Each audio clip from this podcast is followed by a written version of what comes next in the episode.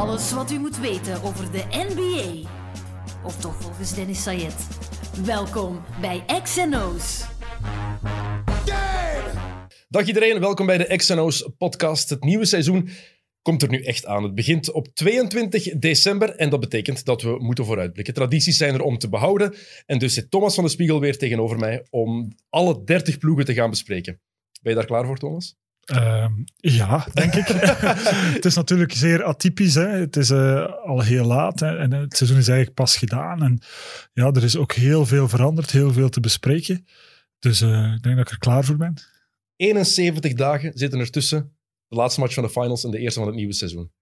En toch zijn er ploegen die al bijna een jaar niet meer gespeeld hebben. Het contrast kan niet groter zijn, denk ik. De mannen die de finals gehaald hebben, hebben amper rust gehad. En dan heb je een ploeg als Golden State bijvoorbeeld, die alleen maar heeft kunnen rusten. Maar ik denk dat Golden State het nu niet zo erg vond. Dat ze lang niet moeten spelen hebben. Maar uh, nee, het is heel, ja, het is heel vreemd. Hè. Uh, er zijn ook spelers hè, die, die gekwetst waren, die geblesseerd waren, heel lang geleden. En die dan plots uh, geconfronteerd werden met een heel lange pauze. Dus ja, het is allemaal heel, heel vreemd. En dan zijn er andere ploegen die ja, tot twee maanden geleden gespeeld hebben. En die nu pre-season aan het spelen zijn. Wat voor de NBA ook heel atypisch is dat die, dat die break zo kort is. Dus, uh, het is de kortste ja. break ooit um, in de geschiedenis van zowel de NBA, de NHL, de NFL als de MLB. Dus ja. dat zegt eigenlijk alles. Ja, ze konden kerstmis natuurlijk niet laten passeren. De, de waarde van dat tv-contract zit ook heel erg in Hoeveel die verschil denk je dat? Want ze wilden eigenlijk beginnen op 18 januari. Dat was het voorstel van de spelers. Martin Luther King Day. Hoeveel dollar verschil is dat, denk je? Ja, zeg maar. 500 miljoen. Ja. Dus wel te begrijpen dat ze een maandje vroeger beginnen dan, uh, natuurlijk. Ja, de paycut zal iets minder hoog ge geweest zijn. Uh, dus de spelers zullen wel akkoord geweest zijn. Een paar dingen die we moeten zeggen voor we over, uh, aan de ploeg gaan beginnen. 72 matchen dit seizoen, belangrijk. 10 minder dan normaal. En er komt een play-in toernooi. Ben je voor of tegen? Nummer 7, 8, 9 en 10 gaan tegen elkaar vechten. 7 tegen 10, 8 tegen 9. En dan de finale. Nee, zelfs niet 7 tegen 10, 8 tegen 9. Voor die laatste twee tickets in de playoffs. Het werkte wel in de bubbel. Ja, het was wel goed in de bubbel. Uh, en je zag dan plots ook teams die je niet verwacht had, die, die het plots uh, nog zeer goed deden. Maar ik, weet, ik, weet, niet of ik voor ben, omdat uiteindelijk uh, 8 op, op, op 15 die een incentive hadden, is al degelijk. Nu zit je plots, hè, moet je spelen tot en met plaats 10. Ja, ik weet het niet. Ik vind, ik vind dat het minder zal veranderen, zeker in een seizoen van 72 matchen, dan, dan, dan we allemaal eigenlijk denken. Ik vind het stommer dat ze 7 en 10 daarbij doen. Een plain match tussen 8 en 9 altijd zou ik wel leuker gevonden hebben. Ja, plus nu gaan we echt gefocust zijn op die plaatsen 9, 10, 11, 12 zelfs misschien. Terwijl in het verleden waren we altijd gefocust en heel vaak was dat zelfs tot en met 5, 5 6, 7, 8, 9, 10. Uh, die nog voor die, voor die laatste, voor die achtste plaats speelden, vond ik toch wel iets hebben. Nu zit je eigenlijk al met relatief zwakke teams, die toch nog meedoen voor de plaats 10. Hè, want bij wijze van spreken de twaalfde doet ook nog mee, tot, misschien nog tot heel lang. En dan praat je echt van de twaalfde op 15. Is dat wel nodig. Het uh, maakt het interessanter voor onze preview vandaag, Thomas. Ja, want we hebben 30 uh, ploegen. We gaan het uh, onderverdelen in twee podcasts. Dus we beginnen traditioneel met de Eastern Conference. Met de minst goede conference, hè? Ja. Als we kijken naar zijn geheel. Bovenaan is daar meer dan genoeg um, kwaliteit, denk ik. Maar interessant om over te praten. Dus uh, we hebben drie minuten per ploeg. Ik moet wel mijn gsm pakken om het licht op te laden. Toch een stopwatch hebben. Die klok, daar doen we niet aan mee. Voilà. Kijk, de klok dat is voor Evert. Um, wij zijn daar niet genoeg voor ontwikkeld, voor die klok deftig te gebruiken. Tenzij dat jij dat wil doen. Dat hebben we dat vorig jaar wel gedaan. Hè? Ja, ik weet het. Toen waren we wel nog genoeg ontwikkeld. Ja, het is, het is 2020. Oké? Okay? niet, te veel, niet te veel vragen, alsjeblieft. De, okay, stopwatch, voilà, timer, dat is het dus dat ik moet hebben. Drie minuten. Um, ja, nummer 15. Ik ga mijn laptop erbij pakken, want er zijn heel wat dingen af te lezen natuurlijk. Want we hebben een, een vaste formule die we moeten, moeten aanhouden. Nummer 15 voor mij. Detroit Pistons. Ik heb een ranking opgemaakt wie ik denk dat onderaan gaat eindigen in het reguliere seizoen. En bovenaan, uh, moeilijk te voorspellen, want er gebeurt veel natuurlijk doorheen het jaar. Maar de Detroit Pistons, vorig seizoen 20 en 46, playoffs gemist. Volgens Las Vegas gaan ze 23,5 matchen winnen van 72. Wie is er vertrokken? Christian Wood, Luke Kennard, Tony Snell, Kyrie Thomas, Bruce Brown, Justin Patton, Langston Galloway, Thon Maker, Jordan McRae, Brandon Knight. Eindelijk Brandon Knight. Die is eindelijk weg. En uh, Jordan Bone. Wie is er nieuw? Jeremy Grant, Mason Plumlee, Josh Jackson, Jalil Okafor, Wayne Ellington, DeLon Wright, Zaire eh, Smith, Rodney McGruder, Zana Musa, Sadiq Bey, dat is een 19e pick, Isaiah Stewart, 16e pick en Killian Hayes, dat is de zevende pick dit jaar. Nieuwe GM ook met Zeg, Troy Weaver. met al die trades gaan die minuten, die drie minuten gaan Kijk, altijd voorbij zijn. Nee, het zonder gaat, het gaat te lang duren. Het gaat te lang duren. Nee, Thomas. Er zijn heel duren. veel teams die... Eh, verwachte starting five. Hayes, Mikhailuk, Jeremy Grant, Blake Griffin, Mason Plumlee, headcoaches Dwayne Casey. Kijk, Ja, ik denk dat we daar weinig kunnen aan toevoegen en weinig kunnen tegenin brengen. Ehm, ja, het is gewoon niet goed. Het is niet goed genoeg. Hè. Grant, Plumlee, hè, daar, daar verzwak je eerder een ander team mee dan dat je je eigen team versterkt. Eh, want er waren het twee hele goede ehm, stukken toch in de rotatie bij, eh, bij Denver. Ehm, dus ik, eh, ja, ik verwacht ook eigenlijk niet heel erg veel ehm, van, eh, van Detroit. Natuurlijk, Hayes vind ik wel een heel interessante. Eh, de beste rookie. Kevin, Kevin O'Connor van de Ringer denkt dat dat de beste rookie is. En als je zijn spel Ja, bekijkt... ze overschatten. Ik denk dat ze wel. Ze zeggen ja, het is de enige, een van de enigen die echt al eh, pro-experience heeft. Heeft drie jaar gespeeld. Je moet ook niet overschatten waar hij speelde, wat hij al gedaan heeft. Maar hij is gewoon super interessant. Omdat het is een 6'5 eh, guard met, met een wingspan. Ik denk nog 6'7, 6'8. Dus echt hele, hele lange armen ook. Hij is eh, heel smooth. Dus ik ben En linkshandig, dat heeft altijd Ja. iets extra. Het is gewoon zo, dat heeft iets extra. Dus ik ben er wel echt benieuwd naar. En voor hem is het wel geen slechte zaak dat Detroit zo, zo slecht is. Want uiteindelijk weet je dat hij wel iets zal doen. Mhm. Eh, en dat we er wel een beetje gaan kunnen van genieten. Een paar dingen die ik opgeschreven had. Ehm, drie jaar 60 miljoen voor Jeremy Grant. Drie jaar 25 miljoen voor Mason Plumlee. Dat betekent dat je ongeveer 30 miljoen per jaar gaat betalen voor de backup frontcourt van Denver vorig jaar. Dat is te veel. En je gaat Jeremy Grant op de small forward moeten uitspelen. Heel veel twijfels bij. Je hebt Derrick Rose en Blake Griffin. Kunnen die weer productief zijn? Wordt Blake Griffin weer fit? De vraag is dan ook, als die terug productief worden, hoe groot is de kans op een buyout en dat ze die gaan traden? Want het is heel duidelijk, Detroit is een nieuwe weg ingeslagen en die weg, dat is puur rebuilden. Ja, ik denk dat we Griffin, dat we die kwijt zijn. Eh, als je ziet... Ik bedoel, als- ja, ik bedoel als gewoon... bedoel je? Als fans hebben we toch eh, een aantal jaar echt genoten. Eh, MVP-kandidaat van- geweest, Ja, van, van, van Griffin. En dan als je ziet de voorbije, denk twee jaar, dat die knie het echt niet houdt. eh, Dat is ook geen... Dat verbaast eigenlijk niet als je, als je die highlight tapes terug bekijkt. Maar ehm, ja, ik denk, ik, ik vrees ervoor. Hij is nu wat 31, zoiets.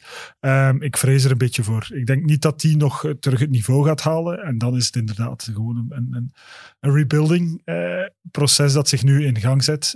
waar je heel weinig hebt om op vandaag mee te bouwen. Maar ik zie het wel nog gebeuren, want zowel Derrick Rose als Blake Griffin zitten in hun laatste jaar van hun contract, dat ze uitgekocht worden en dat ze dan wel een belangrijke rol kunnen spelen bij een contender. Want Blake Griffin, kapotte knieën of niet, als je die kwartier, 20 minuten kan gebruiken van de bank, graag. Ja. Heel graag. Maar daarvoor moet hij wel fit zijn. Eh, dat hij geen 40 minuten meer zal spelen, dat, dat weten we zeker. Dus, eh, maar het gaat er vooral op aankomen om terug fit te geraken. Oké, perfecte timing.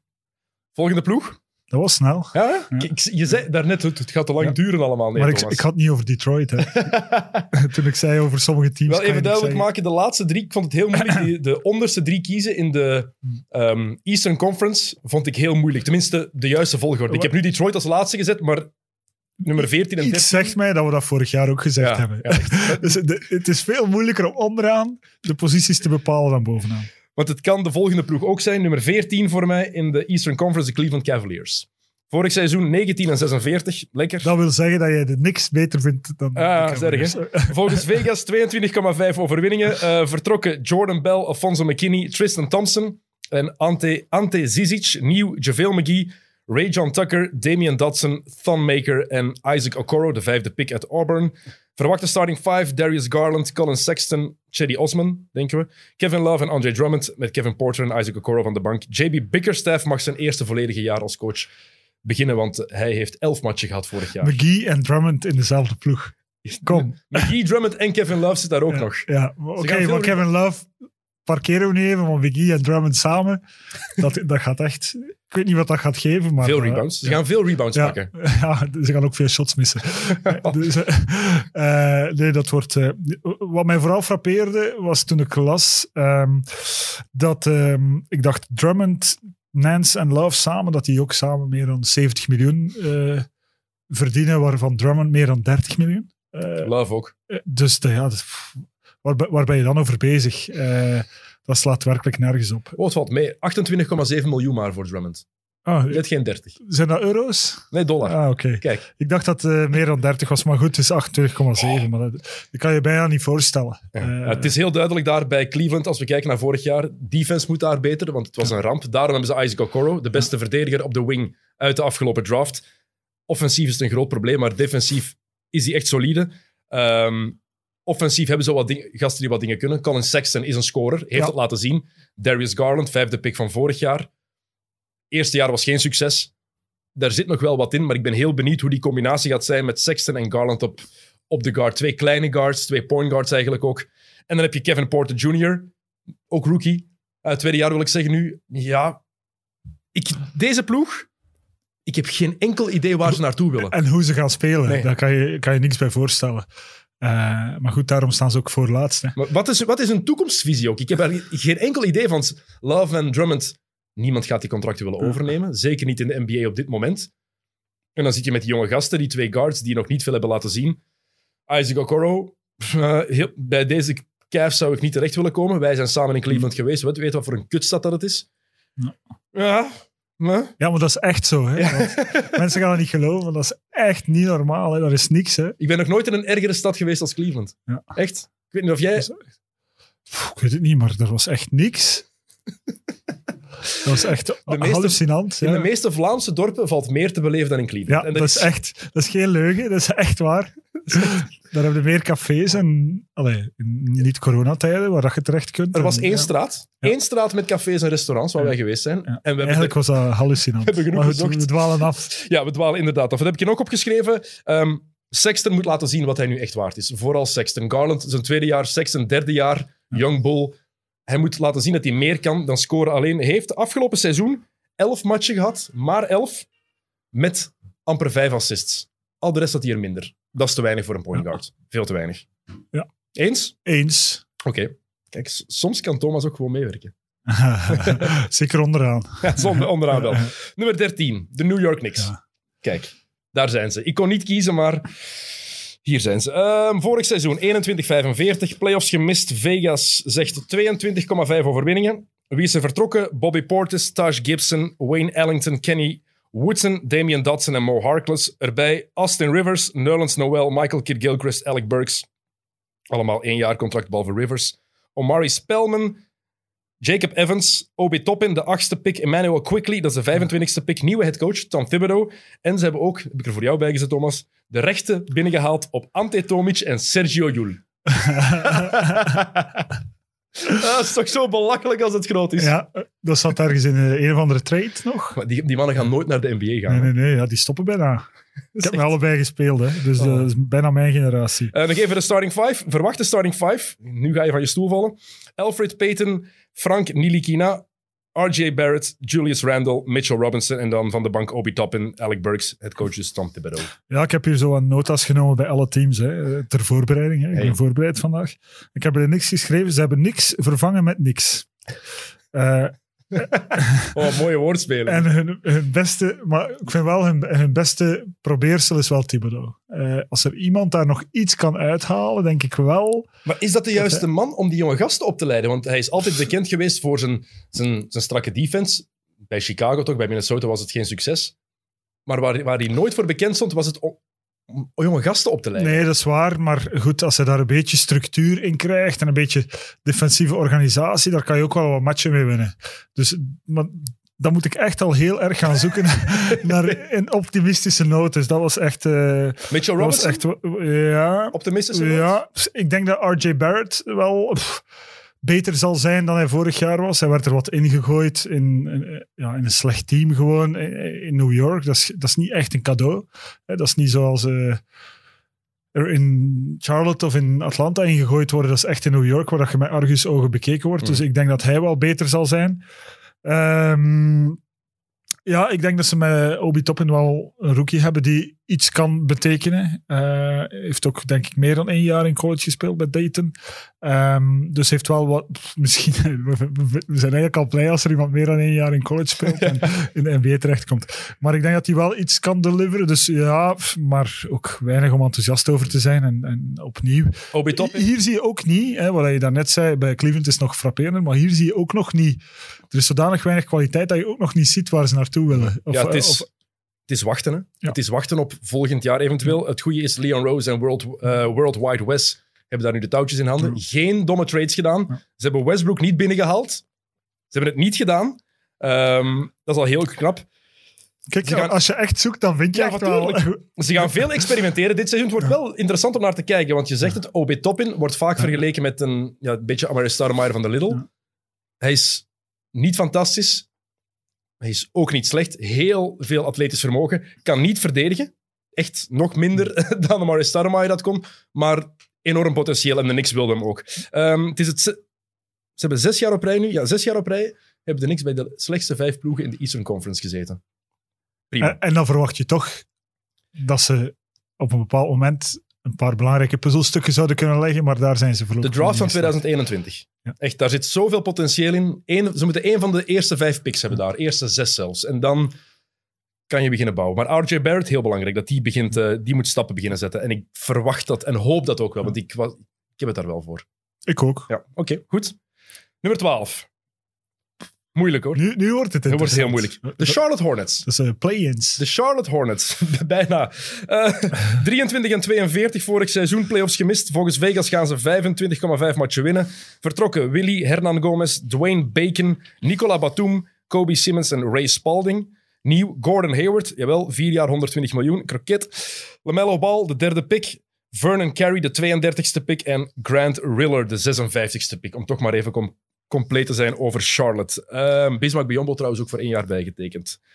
Uh, verwachte starting five. LaMelo Ball, Terry Rozier, Gordon Hayward, PJ Washington en Cody Zeller met Devante Graham als six man heb ik hier. Dan dat lijkt mij de meest logische starting five. Headcoach nog altijd James Borrego, hele goede headcoach. Deze ploeg heeft 13 van de laatste 16 seizoenen de playoffs gemist. Ja, klopt. Maar ik ben wel, ja, maar Sava eigenlijk, omdat ik ben wel benieuwd. Ik ben gewoon benieuwder naar Lamello Ball dan ik was naar Lonzo Ball. We hebben het daar pas nog over gehad, hè? Ja, omdat ik, ik heb dat altijd voorspeld, dat er van Lonzo, hè, dat dat een goede speler was, maar dat, dat hij niet ging worden wat men van hem verwachtte.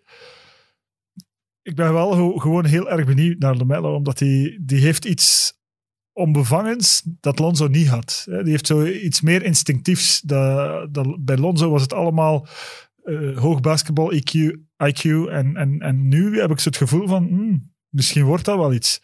En als je daar dan uh, Rozier bij zet je zet Hayward erbij, ik denk dat die ook uh, op de een of andere manier ruimte gaat maken voor die mannen. die kunnen wel een balletje binnengooien van op afstand. Dus ja, ik ben, ben niet helemaal negatief, ondanks de twaalfde plaats. Gematigd die positief noemen ze dat. Ja, ja? ik, ik, ik, ik, vond het ook heel erg grappig. Um, de dag voor de draft had ik ergens las dat, uh, dat MJ zijn fiat gegeven had om LaMelo Ball te draften. En dan dacht ik van, is hij nu aan paabal aan het denken op het moment dat hij zoiets beslist? Of is het toch wel puur op basis van... Uh... Hij was waarschijnlijk aan het denken aan zijn reputatie als baas, die niet zo fantastisch is. Um, Lamello, ja, Lamello, het, is, het is de vraag, hè, bust of niet? Ja. Ik denk dat het eerste jaar van Lamello Ball...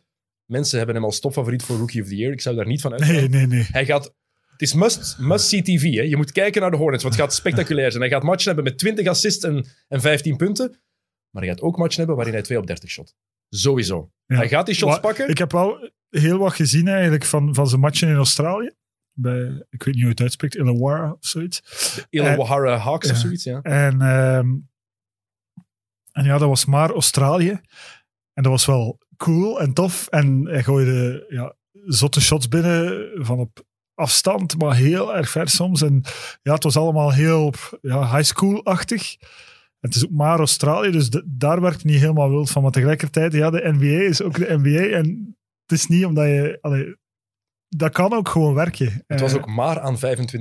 Niet onbelangrijk ja, achter de driepuntlijn. Nee, Hij is echt, zijn percentage is vreselijk. Maar wat het ding is bij LaMelo Ball, meer dan bij Lonzo, um, het trekt je aan. Tenminste, om naar te kijken. Als je daar naar kijkt, hij heeft iets over zich, iets dat beetje overdreven gezegd betoverend is. Zijn manier Ja, dat is wat ik spelen. daarnet bedoelde. Ja. Dat is dat, dat instinctieve en dat, dat niet beredeneerde. Ehm, dat, hij, dat hij veel meer heeft dan Lonzo. Eh, Een paar dingen die ik nog opgeschreven heb. Snel, eh, meer playmaking dankzij Gordon Hayward die erbij Ja. komt en met LaMelo Ball. Ehm Rozier beter defensief dan Graham, Graham. Dus ik denk dat Graham op de bank gaat blijven daardoor als starter. Ehm, en Miles Bridges en PJ Washington. Daarmee heb je twee leuke talenten om in de gaten te houden. Zeker PJ Washington, undersized power forward, maar goed rookiejaar gaat vorig Ja, jaar. ga je nu wel nog zeggen, Dennis? Je had gelijk over Lonzo, Thomas, en ik was verkeerd. Ik, ik geloof... Wacht, ik had het zeggen. Ik zit nog altijd vast op Lonzo Ball Island. Echt.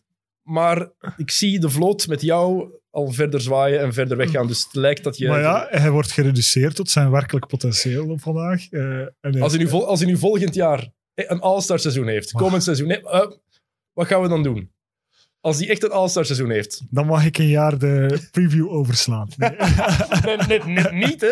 Net niet. nee, dan maken we vier uur preview volgend jaar. Dan mag jij alle ploegen uitzoeken in plaats van dat ik het moet doen. Oké, nummer 11.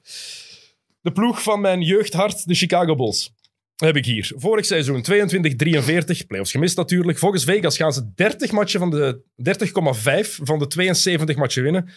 Chris Dunn is vertrokken, Shaquille Harrison is vertrokken, Max Struss is vertrokken, Garrett Temple binnengehaald, net zoals Noah Vonleh, Zach Norvell Jr., Patrick Williams als vierde gekozen uit Florida State, nieuwe sportieve baas met Arturas Karnisovas, een nieuwe headcoach, Billy Donovan, ook belangrijk. Karnisovas. Karnisovas, oké, bedankt, kijk. Graag gedaan. Ehm, verwachte starting five. Point guard Kobe White. Shooting guard Zach Levine is weer fit. Otto Porter Jr. waarschijnlijk op de small forward. En dan Laurie Markkanen en Wendell, Wendell Carter Jr. Six man Patrick Williams. Het belangrijkste, John Paxson, Gar Foreman en eh, Jim Boylan liggen buiten. Ja. Dat is al één. Dat is het Ja. allerbelangrijkste. Ja, en het tweede belangrijkste is toch wel Billy Donovan in deze, denk ik. Ehm, het blijven jonge Bulls. Eh, en als hij ergens zijn strepen verdiend heeft, is het altijd met jonge teams. Of het nu in college was, eh, of het was bij OKC.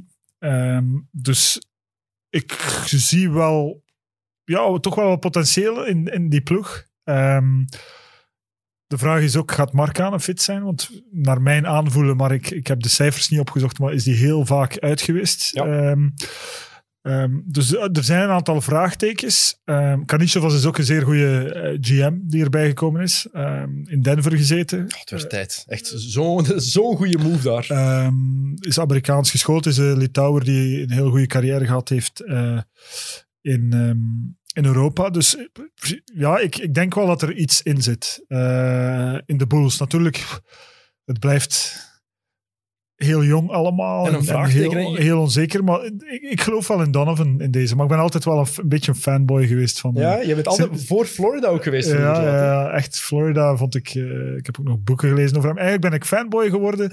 Hij was point guard voor Petino hè, ja, ja. in college. Eh, en, en toen al was ik eigenlijk een beetje fanboy van eh, Billy Je Donovan. bent alleen afgehaakt toen ze die 3-1 voorsprong tegen Golden State hebben dat- Toen, ik weet dat nog. ja, dat, toen ja. was je zo teleurgesteld in Billy Donovan. Ja. Je zei toen halfweg game, game 7, zei je tegen mij. Dan, oké, zie je naar de finals. Of game 6 zelfs al. En toen, ja. Eh, wat heb ik hier nog? Ja, ehm, Donovan belangrijk. De vraag ook, gaat Kobe White goed genoeg zijn? Hij gaat de voornaamste baldrager zijn. Donovan heeft het al openlijk gezegd. Ik heb daar mijn twijfels bij op dit niveau, eerlijk Ja, maar op welke plek zitten we nu? Elf. Plek elf. Elf, ja. Ja, ik Maar- heb daar ook mijn twijfels bij, maar goed, daarom sta je ook op plek 11. Ja, maar Want als je daar natuurlijk eh, een hele goede point guard hebt, ja, dat, dat, dat maakt een wereld van verschil. Zach Levine Ja. zou weer fit zijn. Dat gaat offensief interessant zijn. Defensief is er een pak boter. Die, doet niks. Patrick Williams, blijkbaar het meest indrukwekkende lichaam van de afgelopen draft. Ik heb hem nooit zien spelen, maar de dingen die ik op YouTube heb gezien, dat zag, zag er allemaal nog heel houterig en primair uit. Dus gaat nog wel wat werk nodig. Wat iedereen ook denkt van, gaat moeten wennen aan het spel in de NBA. En dan het belangrijkste, Markkanen heb je gezegd, en Wendell Carter Jr. ook. Die twee, zij gaan verder moeten ontwikkelen. Als Chicago hoger wil eindigen dan de elfde plaats, dan gaan ze effectief ook... Die twee gaan zich verder moeten ontwikkelen. En Wendell Carter Jr. gaat moeten bewijzen dat hij een soort... Toch een type L. Horford was. En daar is Donovan de perfecte man voor, denk ik. Ja, ik, denk wel dat er iets in zit. Ik had ook nog een andere opmerking. Ja. Ehm, toen ik die preview hier aan het maken was, toen viel mij op, als je Porter heet in de States, dan ben je altijd verplicht van Porter Jr. Hè? Thomas Porter Jr. zou het moeten zijn. Dan. Je hebt Kevin Porter Jr., Michael Porter Jr. en Otto Porter Jr. Ja. Dat kan toch geen toeval Nee, zijn? dat kan geen toeval meer zijn. Of je hebt heel veel kans als je Porter Jr. bent om de NBA te halen. Dus- Ook. Maar Porter lijkt me wel een normale naam ja, in de States. maar dan toch. eh, Oké, ja. Ehm, we, zit, we hebben er vijf gehad nu. Kan je je daarin vinden dat die onderaan staan? ja. Hangt ervan af natuurlijk wie je nu... eh, nee, ik weet niet of jij een andere ploeg al... nee, nee, nee. Op, ik ben benieuwd naar 11 en 10. En, eh, Tien. Ja, ja, dit was 11. dit was Klopt, elf. ja. Tien. De Orlando Magic. Maar die zitten dan wel... eh, niet in de, ja, in de, in in de de play-ins. play-in, maar niet automatisch in de playoffs. Ja, Dus maar wel in de 33 en play-ins. 40. Vorig seizoen verloren in de eerste ronde van Milwaukee. Volgens Vegas gaan ze 31,5 matchen winnen. DJ Augustine is weg. Wes Iwundu, Melvin Frazier, BJ Johnson. Nieuw Cole Anthony met de 15e pick uit North Carolina. Chuma Okeke is er, dat is een rookie. Dat was de eerste pick vorig jaar, maar hij gaat, was heel het jaar geblesseerd. Dwayne Bacon en Jordan Bone. Ja. En dan hebben ze een paar mensen laten bijtekenen. Gary Clark, James Ennis en onze lievelingsspeler Michael Carter-Williams. jouw lievelingsspeler. Verwachte starting five, five nog snel. Markel Fultz, Evan Fournier, Evan Fournier, James Ennis, Aaron Gordon, Nikola Vucevic, headcoach Steve Clifford. Wel, Orlando was een van die teams waarvan ik me afvroeg, hoe gaan we daar in godsnaam drie minuten over vullen? Met gemak, we beginnen met het belangrijkste. Ja. Eh, het be- belangrijkste voor mij is dat, eh, dat het nog altijd van Fournier, Vucevic en Gordon zal moeten Is komen. dat het belangrijkste? Pff, Ik, ik zie niet in hoe ze anders tiende gaan eindigen. Nee, het belangrijkste voor mij is de blessure van Jonathan Isaac. Oké, ja. Die Dat ook. die, als die erbij was geweest, had ik ze op 7 gezet, denk ik. Oh, dat is wel Of op 8, heel ja. optimistisch. Omdat ik, dat is En Amino, Amino, die zit daar ook nog. Die, die, die is ook gekwetst. ja, als ik het, maar het ook eh, al lang goed elke heb. keer Ja. opnieuw geblesseerd. Want als je die twee gezond hebt natuurlijk, dan, ja, dan heb je... Maar om nu te zeggen dat je ze direct op 7 zet, omdat Isaac, dat weet ik niet. Ik verwacht wel iets van, eh, van Cole Anthony ook wel. Toch? Eh, ja, denk het wel. Het is Eh, iedereen, ofwel ben je pro, ofwel ben je helemaal tegen. Ik heb niemand ge- ge- gehoord of ge- gelezen voorlopig die een gematigde mening over Cole Anthony heeft. Het is ofwel bust, ofwel die gaat echt goed worden. eh, ik ben gematigd optimistisch. Eh, Zoon van dat, ja. Greg Anthony natuurlijk, ex-NBA-speler en een van de beste spelers in high school. Eén jaar college, een slecht jaar gehad, maar we hebben Ja. al gezien dat dat echt geen referentie is. Ja, nee, ik denk wel... Zeker eh, bij Orlando, die toch wel... Waar men ook niet zoveel van verwacht, denk ik wel dat hij zijn plannen gaat trekken. Maar Maar goed, misschien zit ik ernaast. ja, eh, Vucevic vorig jaar heel goed seizoen gehad. Ja, opnieuw. zijn beste, ja, misschien zijn beste seizoen ooit. Ja, het was een beste seizoen, inderdaad. Maar bij dit Orlando, bij deze Magic, ze verwachten heel veel van Markel Fultz. En ik heb echt geen idee wat ik daarvan moet denken. Kan alle kanten uit. Letterlijk. Ik blijf het nog altijd raar vinden dat een gast die in college een, echt een goed jumpshot had, dat hij nu niet meer kan shotten. Gewoon totaal niet. Lijkt wel dat hij altijd een beetje gezopen heeft. Ja, die bal die gaat alle kanten uit. Ik voel het niet hoor. Eh, Markel? Nee? nee, eh, in college wel, hè, dat ene jaar. Wat was dat? Washington State? Ja, Eh, Washington gewoon, denk ik. Washington State. State, denk ik. Ja, Ja. De Huskies. ja, dat is Washington State. Nee, dat is Washington. Dat is Washington. Dezelfde ploeg als, hij, als, hij, als, hij- als de kleine Isaiah Thomas. En Todd McCullough ook, denk ik. en Patrick Vemerling. Ik kan er wel nog van noemen. Maar ehm, nee, ik heb het nooit gevoeld. Allee, in, in, in college wel, maar daarna heb ik het nooit meer gevoeld. Eh, ik voel het nu totaal niet eigenlijk. Eh, Ik voel ook zo'n soort... Ja, hij, hij, speelt, hij speelt niet graag, denk ik. Hij, hij speelt niet graag. hij, basketbalt niet, niet zo graag. Dat gevoel heb ik soms bij hem. Zo van, ja, ik ben hier wel, het is mijn job. eh, en eh, ik verdien er wel wat geld mee. Maar eigenlijk doe ik dit allemaal niet zo een beetje de. Free van het eiland attitude. Ja, we moeten stoppen nu. Het werd net interessant. Kijk, we- geen idee hoe je drie minuten over Orlando kon praten. Eh, voilà, we, hebben, we hebben tijd over, Thomas. Drie minuten is niks, hè. Dat is echt heel gemakkelijk. Ehm moet je wel zien dat ik overal mee Plaats 9. ben. Plaats 9. Ja, nu wordt het interessant, hè. Plaats 9, Atlanta Hawks. Ik heb ze niet in de playoffs gezet. Vorig seizoen 20 en 47 playoffs niet gehaald. Volgens Vegas gaan ze 36,5 Maar je hebt ze in de play-ins gezet. Hè, dus, eh, Ja, dat wel. ja. Eh, Jeff Teague is vertrokken, Alex Len, DeAndre Bembry, Scala Bissier, Dwayne Dedman, Damian Jones en Vince Carter is eindelijk op pensioen gegaan na 150 jaar in de NBA.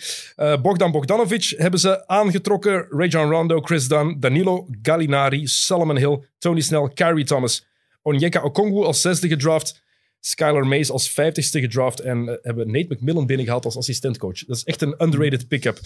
Verwachte starting five kan alle richtingen uit, want ze hebben 13 gasten die minuten verwachten. Ik heb nu Trey Young, Bogdan Bogdanovic, Cam Reddish, John Collins en Clint Capella. En Kevin Herter heb ik dan maar als six-man samen met Danilo Gallinari. Snap ik. En Rondo als achtste. Ja, maar Ja, er ja, zijn te dus- veel jongens die willen spelen daar, Ja. denk ik. Ja, natuurlijk, het grote vraagteken wordt wat met Trey Young, die, die plots een ploeg krijgt. Hè? Want eh, je moet, wel, je moet ze wel props geven, Atlanta. Ze hebben van, eh, niet zoals de niks, eh, niks, niks, maar ze hebben van niks wel iets gemaakt. eh, nu plots. Ze hebben hun cap space gebruikt. ja, echt goed, ge- goed gebruikt, omdat ik ook wel geloof, ehm, eh, wat dat voor jou natuurlijk geen verrassing is, is in Bogdan Bogdanovic. Mhm. Dat, dat, daar geloof ik wel in. Maar natuurlijk in combinatie met Trey Young ben ik wel heel erg benieuwd. Hè, want, want de vergelijking Trey Young, Luka Doncic, die gold twee jaar geleden. Maar sinds vorig jaar zijn we daar toch een stukje van afgestapt. Als hij, als hij nu wil aantonen dat hij echt potentieel heeft om een superstar te worden, dan, ja, dan moet hij nu dit jaar tonen dat hij die volgende stap kan zetten. Want eh, de voorbije jaren was, was easy. Hè? Want eh, er werd niks verwacht en hij mocht alles doen. En ik, ga, ook niet volledig downplayen wat hij allemaal gedaan heeft. Maar, maar nu plots staat daar een team eh, waar toch wel iets van verwacht wordt. Hè? Met Capella, die, die toch wel een, een beetje undersized big is, maar die wel echt pick-and-rolls kan spelen, hè, waar met Bogdanovic wel zou moeten werken.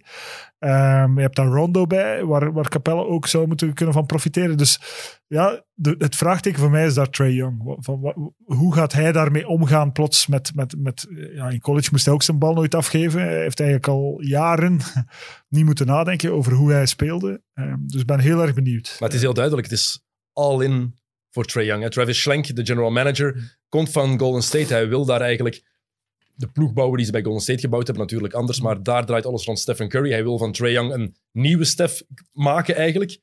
En ik ben heel benieuwd hoe hij nu meer van de bal gaat spelen. Want wat je zegt is heel belangrijk. Is het nooit gewend geweest om zonder de bal te spelen? Dit jaar gaat hij de kans daarvoor krijgen. Hij gaat het ook moeten doen. Ik ben heel benieuwd hoe ze dat in dat schema Ja, gaan hij heeft wel, krijgen. het, hij heeft wel het, het basketbal-IQ om dat te kunnen. Eh, maar hij heeft het nog nooit gedaan. Dus ja, ik ben heel erg benieuwd. Ook omdat er genoeg potentieel is eh, daarnaast. hè, en, en, en zeker ook eh, als je die bank bekijkt. Om, om, om toch wel... Dus ik verschiet wel eh, Omdat ik gewoon te veel onzekerheden. te veel onzekerheden. Ik denk dat daar door de spelers die zoveel minuten willen krijgen, dat daar wel eens chaos kan ontstaan. Natuurlijk, het is een coronajaar nog altijd. Dus we weten niet welke spelers besmet gaan geraken. Want het gaat sowieso gebeuren. Ze gaan niet meer in een gesloten bubbel spelen. Ja, we moeten realistisch zijn. Het is in elke sport, elke competitie is het al gebeurd. Misschien moeten we Dus daarom denk ik... een ehm, voorspelling proberen doen welke spelers eerst gaan dat zou heel, geraken. heel luguber zijn. Positief, ze gaan verdedigend beter zijn dan vorig seizoen. Dat is niet moeilijk natuurlijk, maar toch. Ehm, en ja, John Collins, hè. dat is ook voor mij een vraagteken. Vorig seizoen nog 25 matchen geschorst. Wat gaat het dit jaar zijn? Gaat hij van het spul kunnen blijven of niet? Ehm Okongwu, trouwens, dat, is, dat wordt een leuke speler om in de gaten te houden. De mindere Bam Adebayo, maar wel een potentieel. Goed, de top 8. Ben je klaar voor? Nummer 8? Ja, Heb je een idee wie ik daar heb gezet? wacht, hè, ik moet hier eventjes... eh, eens. zeg maar... De Washington Wizards. Juist, die moesten nog komen. De Washington Wizards heb ik op 8 Als we, als we denken dat het grootste vraagteken in het oosten hoe Trey Young gaat spelen is, dan, is, dan zijn wij eigenlijk verkeerd, want het grootste vraag- vraagteken is hoe, hoe, hoe gaat het tandem Westbrook-Beal? Eh, ehm, vorig seizoen, 25 en 47. Playoffs gemist. Tja. In Vegas 32, eh, volgens Vegas 32,5 overwinningen van de 72 eh, vertrokken. Admiral Schofield, John Wall, Jeremy Grant, Jan Mahimi zijn ze eindelijk vanaf geraakt. Shabazz Napier, Gary Payton II en Jonathan Williams nieuw. Russell Westbrook, Robin Lopez, Anthony Gill, Raul Neto, Denny Avdia, negende pick van Maccabi Tel Aviv. En Cassius Winston, de 53ste pick, maar wel een goede pick-up. Davis Bertans bijgetekend voor vijf jaar 80 miljoen. Heel goed contract, vind ik. De verwachte starting five volgens mij. Westbrook, Beal, Isaac Bonga, Davis Bertans, Thomas Bryant met Danny Avdia of Rui Hachimura van de bank, headcoach Scott Brooks. En je hebt het al gezegd, Westbrook, Beal, dat is het grote vraagteken. Maar ik denk, als ik hem vergelijk met de Westbrook Harden van vorig seizoen, dan is het een veel betere combinatie. Voor, zeker voor Westbrook. Ja, we moeten Westbrook ook wel ehm, toch wel krediet geven, want hij heeft zich vorig jaar ook aangepast. Hè. In het begin was het een drama. En gedurende het seizoen is hij wel heeft hij wel herkend van wat zijn nu eigenlijk mijn sterktes en hoe kan ik, wat, wat voor hem niet eenvoudig is, Ehm, en, en, en, en hoe kan ik daar best mee omgaan. Ehm, dus ik denk ook dat dit sowieso beter gaat werken. Beal is ook Harden niet, ehm, alhoewel dat hij soms een beetje als Harden moest spelen, eh, omdat er weinig andere opties waren door de vele blessures van Wall, die denk ik sinds 2018 of zo niet meer Ja. gespeeld heeft. Klopt. Dus, dus ik denk dat dat, dat, dat dat wel kan werken. Eh, ik vind ook trouwens, wat je daarnet zei, Bertans, dat vind ik eh, een goed contract, maar ook wel een verdiend contract. Hij heeft ook de bubbel overgeslagen, als Ja, ik niet verkeerd Maar het is ben. ook maar, met alle respect, naar NBA-normen, vijf jaar 80 miljoen. Ça va. Ja, voor iemand die alleen maar kan shotten. Hè. voor een ploeg als Washington. Ça va. Ja, maar oké, hij heeft ook zijn beperkingen. Maar goed. Het is wel een van de beste Snap, shooters in de hele NBA. Hè? ik snap wel dat je, ze, dat je ze daar zet. En ik geloof ook wel dat, ja, dat, dat Beal Westbrook veel beter zal werken. Die zijn gewoon veel complementairder dan, eh, dan Harden Westbrook. Ja. Dus eh, En iedereen is lovend over de manier waarop Westbrook aan het werken is bij die ploeg, blijkbaar. Zoals alle ex-ploegmaats over Westbrook lovend zijn. Heeft ze gebreken, hebben we al genoeg gezegd. Maar, Beal net is, ook gewoon, Beal is ook veel meer catch and shoot dan dat Harden Ja. dat is. En als Westbrook dat herkent en... En, en, en, en, En daar Bertans nog bij. En ja, je zet Bertans gewoon in de hoek en je zegt, eh, jij blijft hier staan en je beweegt niet en je, en je shot alles dat je in je handen krijgt. Ja, dan dat kan echt wel werken als Westbrook eh, gewoon zijn kwaliteiten herkent en erkent en, en geen bricks begint te gooien, maar echt eh, terug die pain begint open te trekken. Gewoon constant aanvallen. Ehm, en hij gaat fysiek ook beter in zijn vel zitten dan dat hij in de bubbel was, nadat hij corona had gehad en dat hij die, die had opgelopen. Ehm, weinig ervaring. 13 van de spelers van de Wizards hebben, ehm, min, hebben niet meer dan drie jaar ervaring in de NBA. En dan kijk ik naar twee mannen, Rui Hachimura en vooral Deni Avdia. Negende pick, Maccabi Tel Aviv. Lichaam gemaakt voor basketbal en voor de NBA. Zijn basketbal-IQ is dat ook, maar kan voor geen meter shotten. Niet. En het probleem is, want we zeggen vaak van ja, je kan dat, je kan dat aanleren shotten, maar dan kijk je vaak naar de vrijworpen. Als dat percentage oké is, shot 52% van de vrijworplijn. Hou ik mijn hart een beetje vast. Ik hoop dat dat kan, want alles wat ik ervan gezien heb, beviel mij enorm. Maar jij gaat hem Ja, ik vond een verrassende, verrassend hoge pick. Ik, Hoog? ken hem, ja, ik ken hem een beetje en ik dacht dat men inderdaad meer ging letten op, op, op de minpunten dan op het potentieel. Ehm, dus ik vond dat een relatief hoge pick. Tegelijkertijd, als hij daar niet gaat leren, dan gaat hij nergens leren. Ehm, dus eh, daar zal aan gewerkt worden, daar wordt aan gewerkt, daar is al aan gewerkt waarschijnlijk voorbij maanden. Ehm, dus eh, ja, ik ben ook gewoon heel erg benieuwd. De bank is wel wat kort, denk Mhm. ik dan. Ja. Als, Hachimura is natuurlijk ook wel een leuke speler. Eh, gewoon al het feit dat hij Japaner is, vind ik. eh, dat is echt een exoot. Eh, maar ja, ik ben heel erg benieuwd. Maar goed, we kijken toch allemaal naar die twee vooral. En voor de echte nerds, Troy Brown Jr. in de gaten houden. Echt. Gaat een leuke strijd worden met hem Voor en Isaac Bonga. vrienden. Voor de echte nerds voor alleen. jou en je vrienden. Ehm, ik heb te weinig basketnerds als vrienden, Thomas. Dat is erg. Dat verbaast eigenlijk dat je andere vrienden hebt. Die zuipen allemaal te graag. hè? Nummer 7. Hier werd het helemaal moeilijk. Indiana Pacers heb ik nu. Ja. Vorig seizoen 45-28 verloren in de eerste ronde van Miami. Volgens Vegas gaan ze 39,5 matchen winnen. Vertrokken TJ Leaf, Alize Johnson en headcoach Nate McMillan. Nieuw Kellen Martin, Cassius Stanley, 54ste pick uit Duke en een vliegmachine. Zoals de jongere Derrick Jones Jr. Eh, Jalen Leckie en headcoach Nate Bjorkgren. Dat is de belangrijkste transfer. Verwachte starting five, Malcolm Brogdon, Victor Oladipo, Justin Holiday. Normaal TJ Warden, maar Warden heeft nog eh, last van blessure aan de rechtervoet. Dus die gaat eerst nog oud zijn. Anders is dat inderdaad TJ Warden zijn plek. Domantas Sabonis En Miles en Miles Turner en Jeremy Lamb van de bank. Ja, ze hebben lang geprobeerd Gordon Hayward binnen te halen. Eh, niet gelukt omdat de Celtics, omdat de Celtics eh, Miles Turner niet wilden binnenhalen, niet wilden overnemen. Zegt veel over Miles Turner.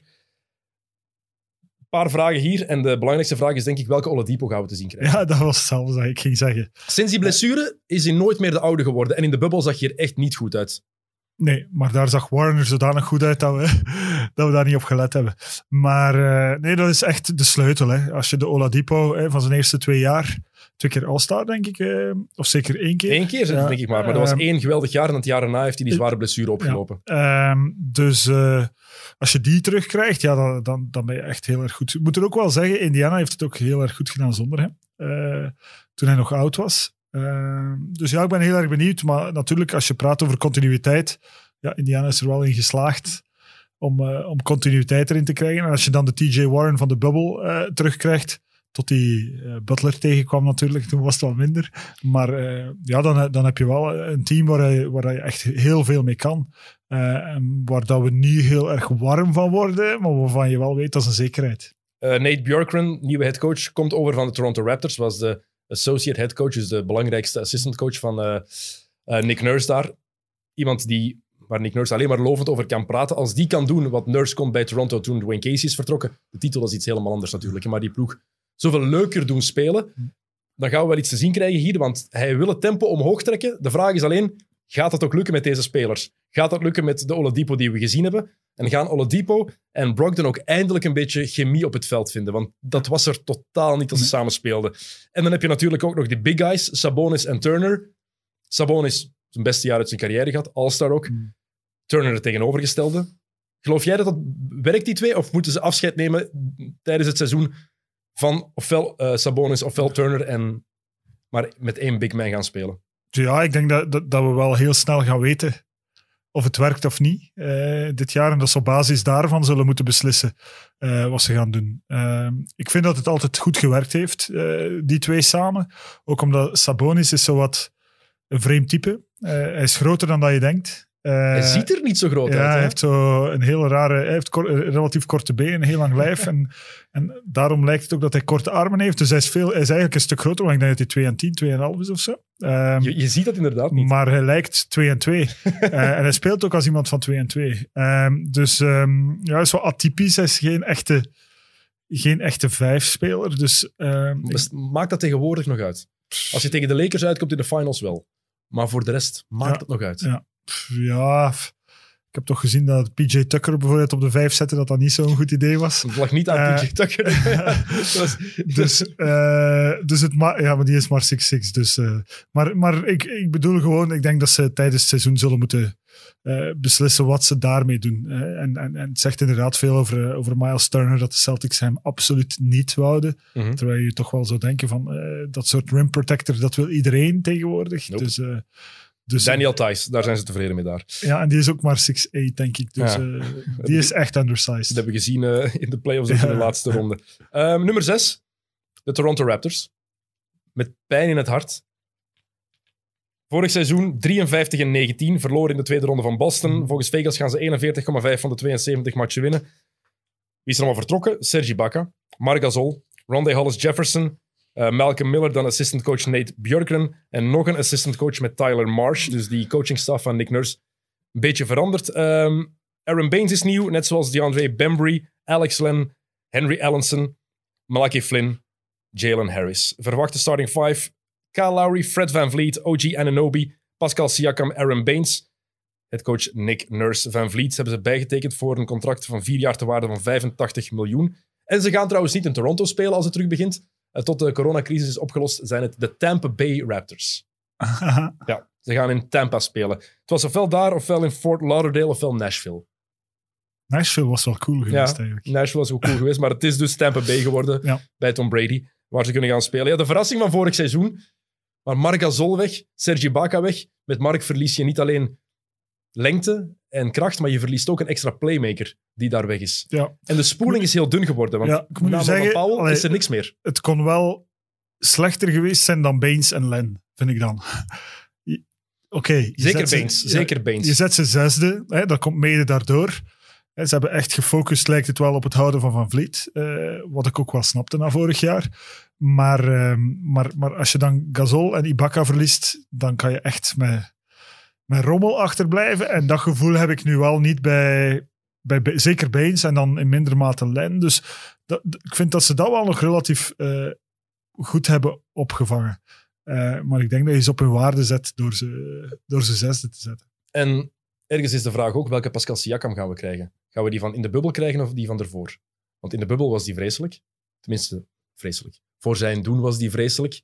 Je verwacht daar meer van. En sowieso, hij zou nog beter moeten zijn dan hij eigenlijk ja. voor de bubbel ja. was. Allee, ik, ik maak misschien ook die fout, maar ik denk dat we de bubbel niet mogen vergelijken met een, een normaal seizoen. Hm. Ehm, de bubbel is echt, dat, dat was een heel ander gegeven, een heel ander concept. Dat, dat voelde echt als, als, als scrimmages bijna. Ehm, en ik kan me wel voorstellen dat dat voor sommige spelers niet echt motiverend eh, werkte. En mijn gevoel zegt dat Siakam daar wel bij hoort. Oké. Eh, Siakam is echt ook wel natuurlijk, eh, wanneer gaan we terug publiek te zien krijgen? Wanneer gaan ze terug... eh, want Siakam was wel iemand, een soort publiekspeler een beetje, had ik het gevoel. die zich echt opladen aan, aan, aan de sfeer. En, en, en, en misschien dat dat wel een rol gespeeld heeft. Dus ik denk dat we de bubbel niet echt mogen vergelijken met normaal gegeven. Maar wat is normaal gegeven? Dat is de vraag. Ehm, Chris Finch is erbij gekomen bij Toronto als assistant coach. Goeie vriend blijkbaar van Nick Nurse, kennen elkaar al langer. Chris Finch, ex-coach van denk- en van Bergen natuurlijk. Als ik niet verkeerd ben, is, hebben ze niet samen ooit ergens al gezeten? Ja, back in the day in, in Ja. Engeland, toen Ja. Nick Nurse in Engeland zat. Ik denk Nick dat ze Nurse- samen een na- een nationaal team van Engeland gedaan hebben. ja, en, inderdaad. en Nick was eh, assistant van Finch zelfs, denk ik. Als ik me...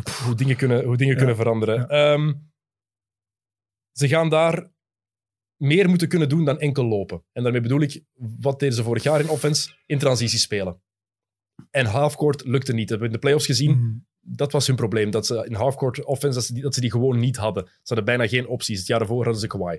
Die was er nu niet. En ik zie niet in wat daar nu aan veranderd is. Niks. Niks. Voilà, dus ik vrees er een beetje voor. Oké, goed. Nummer vijf. De Boston Celtics.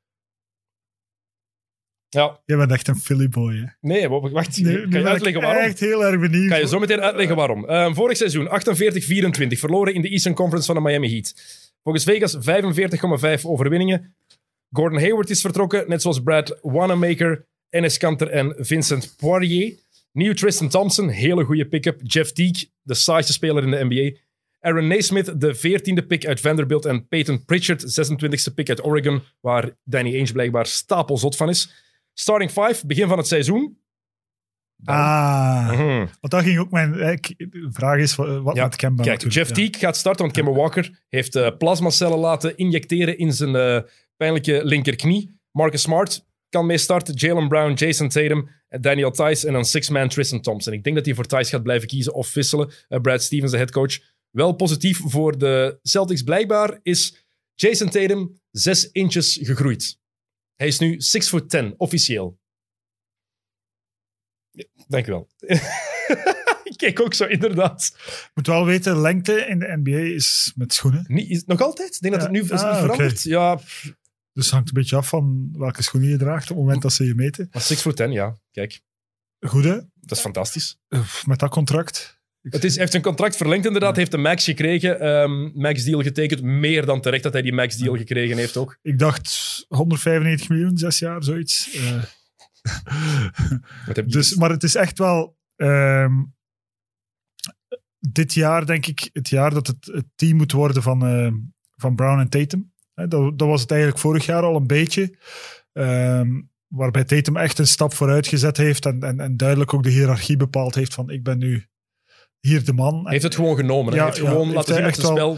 Maar misschien hadden we dat wel al eerder verwacht. Hè. Hij had zo'n beetje een, een, een bedeesde attitude toen hij binnenkwam, waarbij allemaal zeiden van dit wordt gewoon de next best big thing. En, en dat heeft wat geduurd, maar dan hebben we dat toch wel vorig jaar gezien dat hij dat echt wel gaat worden. Dus ook wel terecht. Ehm, ik snap ook wel waarom je nu zegt eh, Kemba Walker. Dat is natuurlijk de onzekerheid die je daar hebt. Want voor de rest ben ik wel enthousiast eh, over de Celtics. De spoeling is wel minder dun geworden dan vorig jaar. Natuurlijk, je hebt Gordon Hayward die ook vertrekt. Was in de playoffs geen bepalende factor, want hij heeft heel wat matchen gemist door die enkelblessure die hij had opgelopen. Maar je mist wel, je, er ontbreekt wel weer een playmaker. En als Kemba Walker dan een maand of twee mist, want hij gaat ten vroegste ergens in januari terug zijn, dat betekent niet voor Ik kan februari. je ook zeggen, ehm heel dat plasma gedoe, dat werkt ook voor zo weinig mensen. Ehm, ik, dat is echt wel, hè, dat, dat werkte in de tijd voor Kobe, die daarvoor naar Duitsland kwam, dacht Ja. ik. Ehm, maar dat werkt ook gewoon niet voor iedereen. Eh, dus dat is echt altijd een beetje je laatste kans, of als je niet wil opereren. Dus ik geloof daar niet heel erg... Mag een wielrenner In- dat doen? Of wordt hij dan twee jaar geschorst? Nee, nee, dat mag denk ik. Dat mag? Ja? Ja? ja.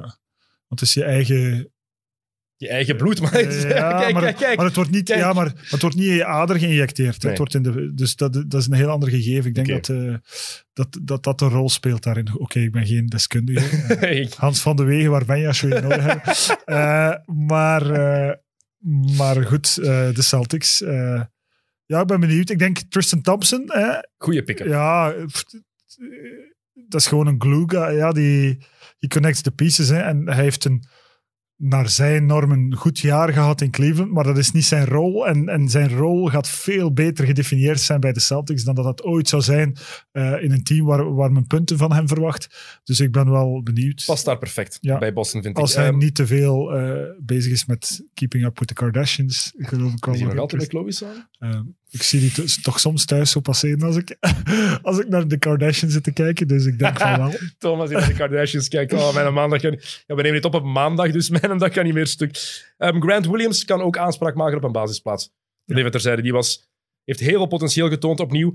Ehm, dus dat zou nog wel eens kunnen. Goed, top 4. Philadelphia 76ers. Kijk, zo hoog heb ik zo... Ah, ik dacht echt dat je zo hoger had Nee, nee, nee, nee. De vierde plek voorlopig Philadelphia. Vorig seizoen de teleurstelling van de hele NBA. 43 en 30 eruit in de eerste ronde tegen Boston. Volgens Vegas gaan ze 45,5 matchen winnen. Al Horford is vertrokken. Het is hen gelukt. Josh Richardson, Zaire Smith, Alec Burks, Raul Neto, Kyle O'Quinn, Glenn Robinson en headcoach Brad Brown. Ook daar hebben ze eindelijk afscheid van genomen. Eh, nieuw, Danny Green, Seth Curry, Terrence Ferguson, Tony Bradley, Dwight Howard, Derek Walton, Ryan Broekhoff, Justin Anderson, Tyrese Maxey met de 21ste pick en dan nog Isaiah Joe met de 49ste pick. Maar het belangrijkste, De coach. niet alleen de coach. Doc Rivers en general, nee, president of basketball operations Daryl Morey. Hmm. Onderschat dat niet, want het gaat ook tijdens het seizoen voor veranderingen zorgen. Zolang het niet over China gaat. eh, Zolang het niet over China en Hongkong gaat. Starting five, snel nog even. Ik heb nu Seth Curry, Danny Green, Tobias Harris, Ben Simmons, Joel Embiid. Het kan ook zijn dat met die Stybel starten dat Ben Simmons op de point guard gaat starten. Wat denk jij dat hij gaat doen, Doc Rivers? Gaat hij Simmons op de vier uitspelen of gaat hij die toch als point guard Wat een vraag. Kijk. Als je jezelf hoort de vraag stellen, dan klopt die eigenlijk niet. Hè? Is dat nu een point guard of een power forward? Maar ja, dat- niemand weet het.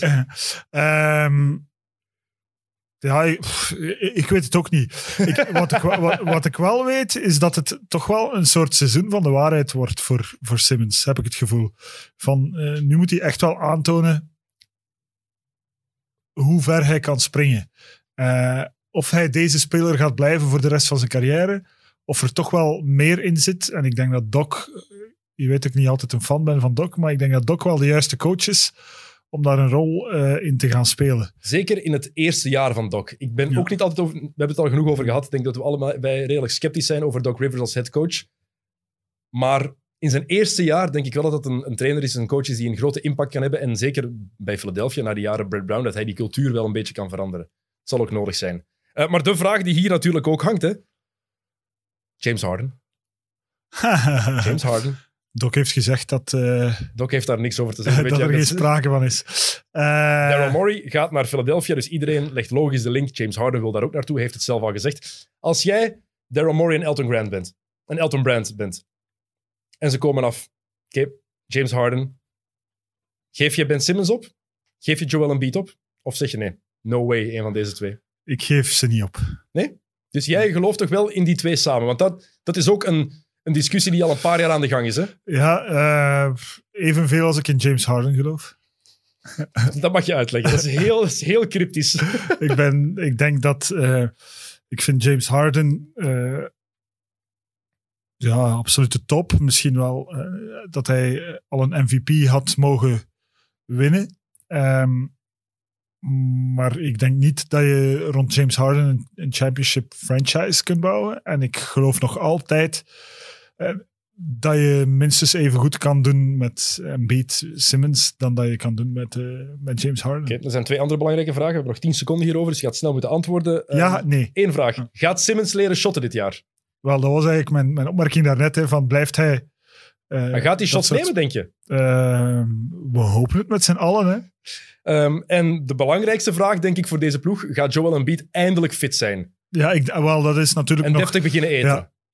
Eh, dat is natuurlijk iets anders. Eh ja, Embiid kan geen speler eh, blijven, die, die om de zoveel wedstrijden een match moeten uitzitten. En, eh, en, en dat gaat hij, dat zie je ook gewoon aan hoe hij beweegt en hoe hij, dat dat waarschijnlijk wel zo zal blijven. Dus dat, dat is natuurlijk een ander vraagteken.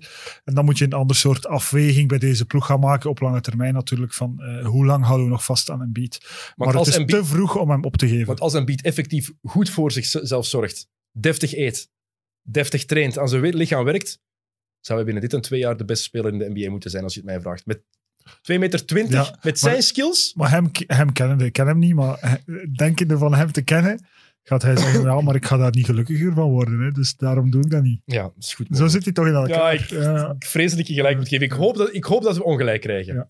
Echt waar, ik hoop het voor de NBA, want een, Maar het is ook, een misschien, Embiid... misschien wordt hij ooit wel volwassen. Ik twijfel eraan, maar het is echt gewoon een big baby. Hè? En, en, en dat is natuurlijk de grote vraag van wanneer wordt hij ooit volwassen? Trouwens, over Big Baby gesproken, de echte Big Baby, Glenn Davis, Oh. die heeft ook veel gegeten de laatste jaren. en hij, hij heeft ook het verkeerde truitje eh, aangetrokken. Hoe gênant En dat shortje, allee. Ja, en dat shortje. Ik vond het raar dat er niks Google het even. Ik vond het snel dat daar niks onder kwam, te, uit kwam, de- kwam bengelen. Eh, goed, nummer drie. De Miami Heat. Finalist vorig jaar. 44 en 29 verloren in de finals van de Lakers. Volgens Vegas gaan ze 44,5 matchen winnen. Weg Jay Crowder, Derrick Jones Jr. en Solomon Hill. Nieuw Avery Bradley, Mo Harkless, BJ Johnson. Precious Achua, 20ste pick uit Memphis. En assistantcoach Caron Butler. Ook onderschatte pick-up. Goran Dragic bijgetekend voor één jaar. En mooi, Udonis Haslem ook. Dat is puur gewoon... Ik snap hem wel niet. Leg hem even uit. Wat, waarom ze die bijtekenen? Udonis Haslem, ja. Puur voor de cultuur, omdat het een leider van die ploeg is. En het is een Hoe oud minimumcontract. is Udonis nu? Is van, is, 80. Is hij van 80? Ja, ik denk dat hij van 80 is. Dan is die 40. 40. hè? Ja. Maar die gaat niet spelen. Hè? Je hebt daar gewoon een extra coach. Maar moet je die daarvoor betalen? Je, je assistentcoach betaal je ook. Hè? Ja, dat is waar. Misschien meer dan Eh, dat je... Voilà, verwacht de starting five nog snel. Ik denk dat het deze gaat worden. Tyler Hero, Jimmy Butler, Duncan Robinson, Mo Harkless en Bam Adebayo en Goran Dragic van de bank. Eric Spoelstra is nog altijd de headcoach, de meest onderschatte headcoach van de, in de hele NBA. Je kan Tyler Hero niet op de bank laten. Het is gewoon onmogelijk, na wat hij gedaan heeft. Ja, su- super hè. Eh, ja, puur, puur ehm, hoe moet ik zeggen, een combinatie van oldschool shooter met nieuwe, met nieuwe skills. En vroeger, dit soort speler, eh, ja, die werd gewoon opgeleid om over screens te komen, eh, voetjes zetten en eh, typische wide shooter. En als je nu ziet eh, welke skillset hij heeft en, en, en ja, super. ja, dat is echt genieten. Wat een, Maar- wat een pick-up in de draft ook vorig jaar. Ja, echt. En, en je zag dat vanaf de eerste match van, eh, oké, dit is gewoon de steel van de draft. Ja. Eh, dat zag je echt. Eh, en ook de overtuiging en het zelfvertrouwen dat die, waarmee die speelde, ja, dat, dat is gewoon genieten. Maar het blijft Jimmy B's team. Hè, dus, Nou, de vraag is hier ook weer hetzelfde, Thomas. Was Miami in de bubbel een toevalstreffer of niet? Was het een vloek of was het echt? Ehm, echt om derde te worden, is dat dan echt of niet? Eh, Is het opnieuw een finals contender dit jaar? Eh, dat denk ik. Dat is een hele moeilijke. Als je naar het oosten kijkt, ieder, allee, de, de eerste vijf ploegen kunnen finals contenders worden. Dus, eh, Want de vraag is ook bijvoorbeeld, als we het dan hebben over is het een toevalstreffer of niet, dan moeten we ook kijken naar Goran Dragic, die fantastisch was vorig seizoen, zeker in de bubbel. Jammer dat hij dan geblesseerd raakte. Ja. En dan komt daar nog eens bij, Miami heeft zonder Dragic twee matchen gewonnen tegen de Lakers. Ik weet nog, vijf jaar geleden, toen Golden State voor het eerst kampioen werd, zei iedereen, ja, maar ze kunnen, maar, ze kunnen wel ehm, maar in zes winnen van de Cavaliers zonder Kyrie en zonder Kevin Love. Wel, wat ja, ja, Miami heeft ja. gedaan tegen de Lakers wordt zwaar onderschat. Maar ja, de bubbel was gewoon eh, fenomenaal ehm, voor Miami. Dus ik denk wel dat ze, dat ze toch in de buurt terug kunnen komen. Ja. Waarom zetten we ze dan eigenlijk maar op drie? Dat er nog twee ploegen komen. Hè. Ehm, Bam. Adebayo, die heeft een max-contract ook getekend. Ehm, gaat... Ik denk, je zegt het is Jimmy Butler's team, akkoord. Maar Bam is de beste speler van deze ploeg. Als die zo blijft voort evolueren, waar ik van uitga, dan is dat toch de beste speler volgend seizoen. Is de beste speler de, meest vervangbare, eh, de minst vervangbare speler? Dat is het belangrijkste. Want Bam is inderdaad de minst vervangbare. Alhoewel, iemand als Tyler Hero, en die heeft Duncan Robinson daar ook nog rondlopen. Ja, ik, Miami is een toffe ik vind, ja, het is gewoon, Echt, echt een toffe ploeg. zijn die drie minuten al op? Eh, Oké, dan moeten we naar de volgende. Helaas. Ehm, Ja, maar als je nog iets te zeggen hebt, je mag nog iets snel zeggen, hè, Thomas. Ja, nee, want het, het is een hele lange stelling. Je, je kan hem snel zeggen, ik zal er niet op reageren. Eh, nee, voor mij is, is, is eh, de heart and soul van Jimmy Butler vorig jaar, die hij eindelijk ergens kwijt kon. Eh, want dat, dat, dat is altijd het issue geweest en, en wij vonden hem daarom een ass. Maar eigenlijk was het niet zo. En, en, en, en, en, en ik vond dat minder ver- eh, vervangbaar dan wat Bam Adebayo liet zien. Oké, goed. Ah, Ik niet mag je niet reageren. Nummer twee. Ik, ik stel voor dat we daar het concept van deze podcast van maken. ik zeg van alles en jij mag niet reageren. Dennis praat niet. Oké. Ehm, nummer twee. De Brooklyn Nets. Met heel veel sceptisch. Heb ik hier gezet. Ik ben heel sceptisch hierover. Ehm, vorig seizoen 35 en 37 verloren in de eerste ronde van Toronto. Maar dat maakt allemaal niks uit, want het is een andere ploeg nu.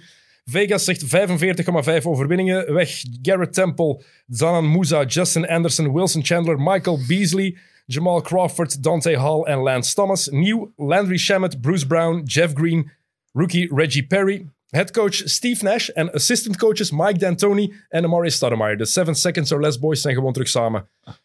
Nieuw, moet ik erbij zeggen, Kevin Durant. Kevin fucking Durant is terug. Hm? Nog maar de tweede beste, op één na beste speler geweest de laatste tien jaar, denk ik, in de NBA. Mhm. Ehm, en Joe Harris ook bijgetekend. Verwachte starting five. Kyrie Irving, Joe Harris, Caris LeVert, Kevin Durant, DeAndre Jordan en van de bank kan je dan Jared Allen en Spencer Dinwiddie laten komen. Waar wil je over beginnen? Over het IQ van Kyrie of over eh, de rehab van Durant? Je mag kiezen. Ehm, als Kevin Durant 90% wordt van wat hij was, dan maakt het weinig uit wat daar rond is. Durant is zo goed dat Brooklyn dan een top 3 ploeg in het oosten is, in mijn ogen. Ja. KD is zo goed. Ja, jij, jij bent altijd diegene die zegt van, van een uh, Achillespeesblessure komt niemand terug. Dat, dat is, dat is de vraag, hè? Maar Ja. hoe gaat het zijn bij, bij Alle reports zeggen nu dat, dat hij ehm, wel de speler die hij was zeker zal benaderen. Ik hoop het. Eh, dat hopen we natuurlijk allemaal. Hij heeft wel een aantal pros, hè, eh, waaronder gewoon zijn constitutie. Hij, hij weegt niks. eh, dat helpt altijd. Hij shot van op 2 meter 25. Ja, natuurlijk. Ja, als dat nu 2 meter 18 wordt, ja, dat, dat scheelt natuurlijk. Hè. Dus, ehm, dus laat ons hopen dat hij, dat hij volledig reco- recovered is. Eh, want het kan natuurlijk wel... Het kan werken. Maar we zijn sceptisch. Maar het kan werken. Steve Nash als headcoach vind ik een geniale zet. Echt. Als speler was hij al een coach. Hij Ik vind, ja, ik vind het ook een geniale zet van Steve Nash om Mike D'Antoni eh, ja, maar, da- maar daarom. bij te komen. Hij heeft al gezegd Ja. van... oh, wacht, dus Mike D'Antoni gaat voor de offense zorgen. Wie was het weer voor de defense? Ik ben vergeten wie daar de andere assistent-coach voor defense is. Ehm, en aangezien hier geen internet is... Bel, bel een van je nerdvrienden. ja, die zijn er niet. Dat is het probleem. Ehm, Nash is echt de people manager. En die- dat, als er nu één ding is wat deze ploeg nodig heeft, is het een people manager, want ze zitten met Kyrie Irving. En Kyrie Irving is Een psycholoog. de grootste ramp die je een ploeg kan hebben. En dan heb ik het over, als het gaat over teambuilding en over hoe een ploeg aan elkaar kan hangen. De dingen die hij nu al gezegd heeft. Steve Nash wordt voorgesteld en een week later zegt Kyrie Irving in een podcast letterlijk, ja, de ene keer kan ik coachen, dan kan Kevin, Kevin, dan kan Kevin Durant coachen. Nee. Nee, gast. Allee, wa één, waarom zeg je dat? Er wordt natuurlijk op gereageerd en dan wordt hij kwaad op de media omdat die daarop reageren. En nu is dan, wat is nu, wat heeft hij gezegd? Ehm, hij praat, hij he don't, I don't talk to pawns. Dat zijn zijn aandacht niet waard. Nee, gast, echt. Dat is toch de, echt, tegen die gast wil alleen maar Maar zeggen, hij heeft gewoon een track record. Hè. schet een moeten- pak ja. omhoog, jongen. Echt. maar hij heeft, heeft echt... eh, de tijd is al voorbij. Ja, we moeten nog beginnen. maar, maar. op, op Kyrie mogen even nog een, nog een minuut Maar doorgaan. hij heeft gewoon een track record die op dat vlak... eh, zit ook in de social dilemma. eh, voor de mensen die die Netflix-docu nog niet gezien hebben. over alle onwaarheden die hij voor waar aanneemt. Omwille van gewoon... Ja, wat mij altijd verbaast is dat Duke die ooit gerecruiteerd heeft. Dat verbaast mij heel erg. Misschien was hij toen nog niet zo. want Ik heb het nog niet gezien, de Social Dilemma bijvoorbeeld. Daar moet je wel eens kijken. Ehm, dus... ehm, Het is inderdaad totaal geen, du- geen Duke-gast. Nee, en eh, dat verbaast mij. Ehm, tegelijkertijd, ze hebben nog een aantal andere issues, denk ik. Eh, Lever- Levert, die in de bubbel, was hij geen second team of zo? Was hij... Die heeft er alle ballen gekregen Ja, gewoon. Hij deed ja, alles. Maar die averagede ook 5,26 of zo, denk ik.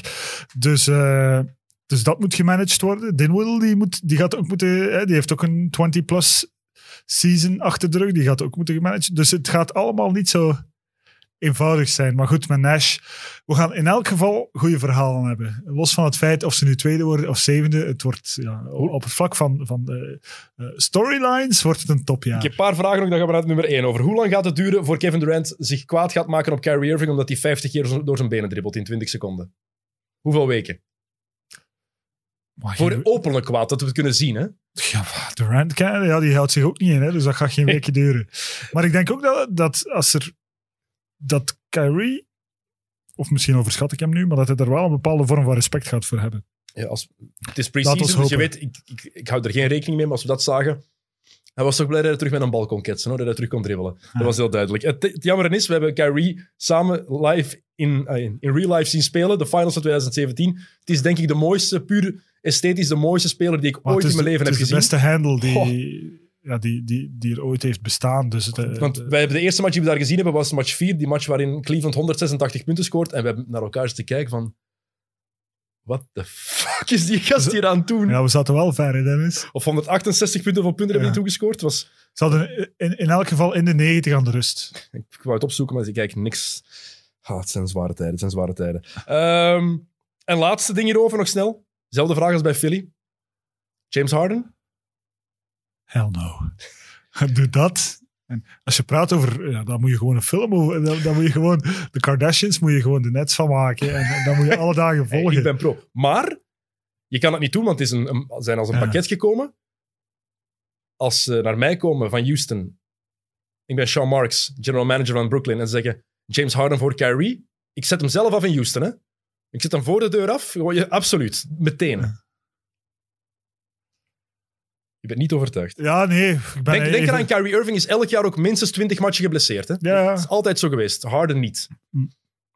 dat is een echte one-two punch. Dan heb je wel een one-two punch waar je nu eigenlijk van hoopt dat de chemistry klopt en, en, en dat het op die manier gaat. Maar het is, ik, ik heb niet het gevoel bij, bij Irving Durant dat je een one-two punch hebt. Maar ik heb ze op twee gezet, want we weten ook, het wordt fantastisch om naar te kijken.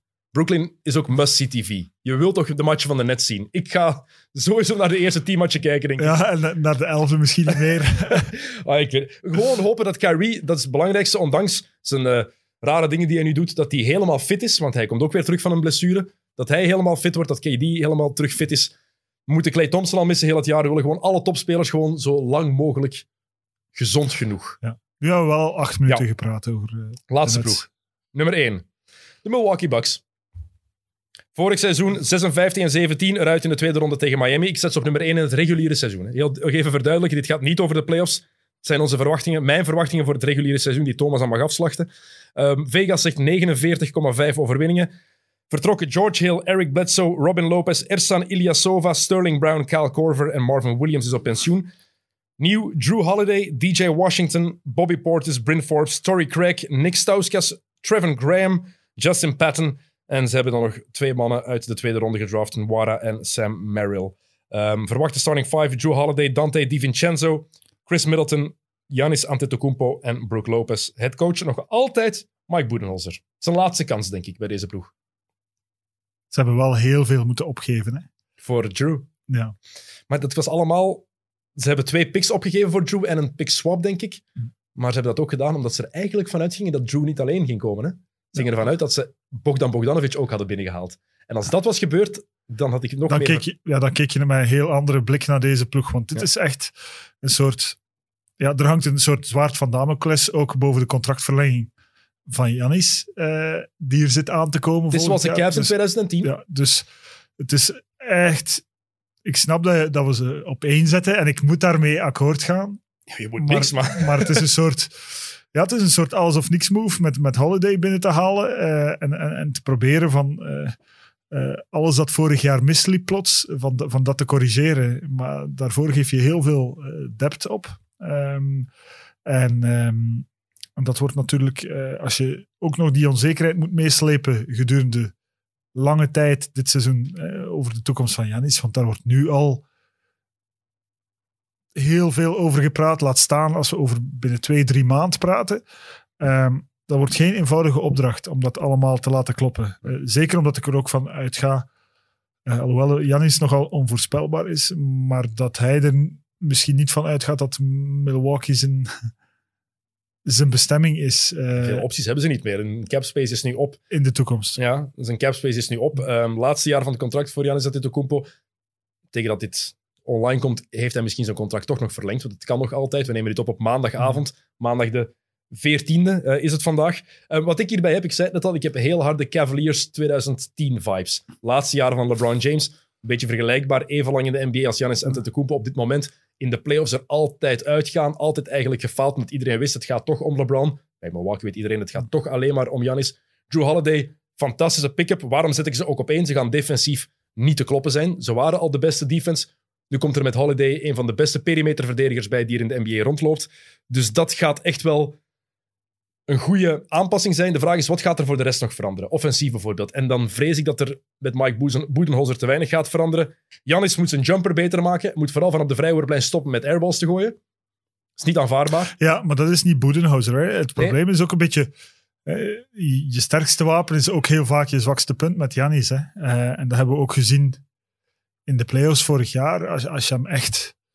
eh, als het echt van moeten is, is dat een heel ander gegeven eh, dan, dan, in een regular season, waar hij echt puur op basis van talent en atletisch vermogen iedereen eh, voorbij loopt. Dus dat, dat- en ik denk niet dat dat opgelost is. Nee, want de Eh, manier van spelen van Boedenholzer werkt in het reguliere seizoen, maar in de playoffs niet. Zeker als je kijkt naar... Ja, ik vind Janis, natuurlijk- Janis 33 minuten spelen al te ver gaan. Ja, nee, gast.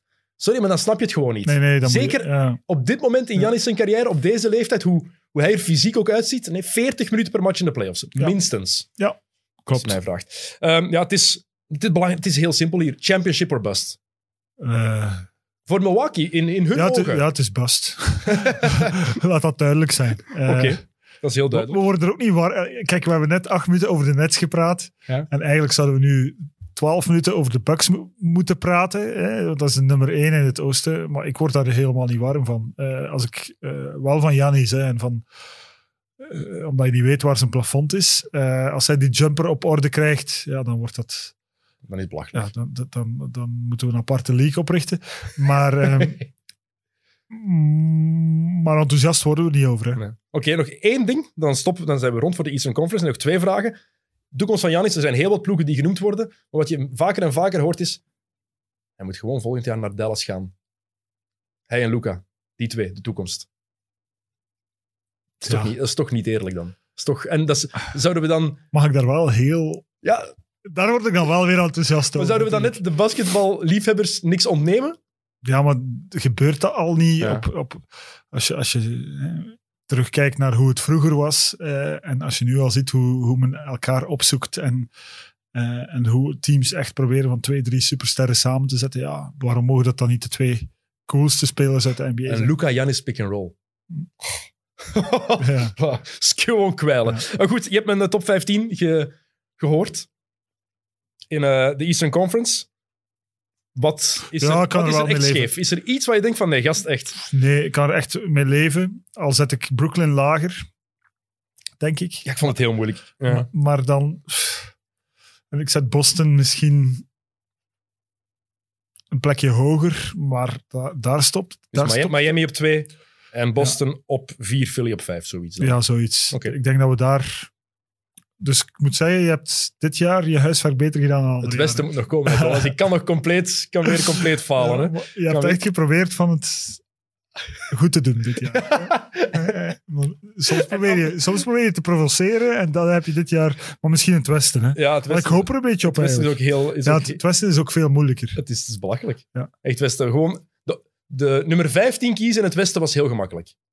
Er is maar één ploeg 15. Ik ga het nog niet verklappen, dat is voor straks.